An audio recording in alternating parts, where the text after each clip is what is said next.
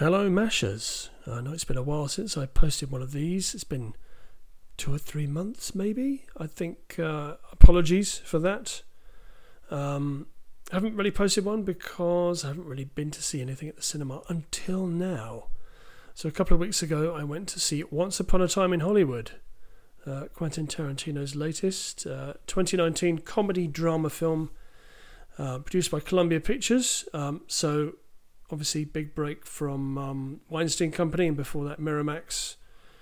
Um, uh, starring Brad Pitt, Leonardo DiCaprio, Margot Robbie, etc. I mean, you've probably heard quite a lot about this um, from you know movie critics who know what they're talking about. But I thought I'd give you my two pence um, because if you've listened to the radio show as was and uh, the Good Robot Andy's podcast, you know I have a certain frustration with Quentin Tarantino in that I think he's a really talented filmmaker, but I think he's self-indulgent and he needs someone to tell him, no, actually, I don't think you should do that. I think you should cut that 15 minute dialogue scene and get to the point.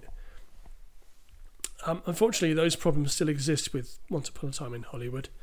So, a little potted history is that Hollywood actor Rick Dalton, who's played by uh, Leonardo DiCaprio, is a fading uh, TV star. He's been trying to do some movies. He's getting back into TV, playing sort of bad guys and you know moustache twirling baddies, that kind of thing.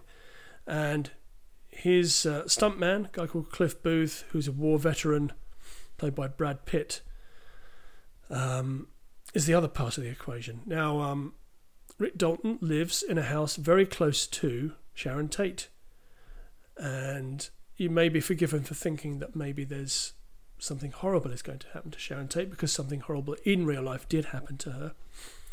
Um, however, I will say that this movie leads you down to a certain point and then does something very interesting, uh, which I was one of the more satisfying parts of the movie. I think for me, um, this is still a case of Tarantino being self indulgent. There are scenes in this movie that last way too long and add nothing to the narrative. They could have been trimmed hugely and still got the point across. However, I think there's two or three scenes in this that are prime Tarantino. Uh, there's a scene where Brad Pitt goes to uh, the Manson family compound, so a place where they're all hanging out and living. That is shot exactly like a horror movie. It's threatening. It's beautifully shot. Uh, it has a, a scene of explosive violence uh, that is very reminiscent of stuff like Pulp Fiction and Reservoir Dogs. Uh, there's also a scene, the, the final scene is uh, one that is laugh out loud funny and brutal at the same time. Uh, and there's uh, there's some scenes uh, with Sharon Tate, played by Margot Robbie, that are very well played. But I'd say that ultimately, um, this is another I, I would agree with uh, Mark Kermode on this one. That there's, there's there's a good two hour movie here, but the rest is padding. You know, this is almost a three hour film. Um, so uh, for me, I think uh, it's a better movie than The Hateful Eight and Django Unchained and Inglourious Basterds, uh, but it's still not great. And maybe for his final movie, if indeed the next one is his final movie, he will finally get his mojo back. But anyway, that's a little um, my my short thoughts on Once Upon a Time in Hollywood. I liked it. I didn't love it. I was still frustrated with it, but overall, I'd say it's something of a return to form. Um, what else have I been doing? When I haven't been watching movies, I've been uh, what have I been doing? Yeah, I've been watching Mindhunter on Netflix, which I enjoyed. Enjoyed. Um, haven't finished watching that yet. I think I'll talk about that on a future podcast. Um, I finished watching, I think because I felt a sense of duty to do so, uh, Iron Fist on Netflix, which was better than Series 1, but still not very good. But I watched it anyway because I felt like I should.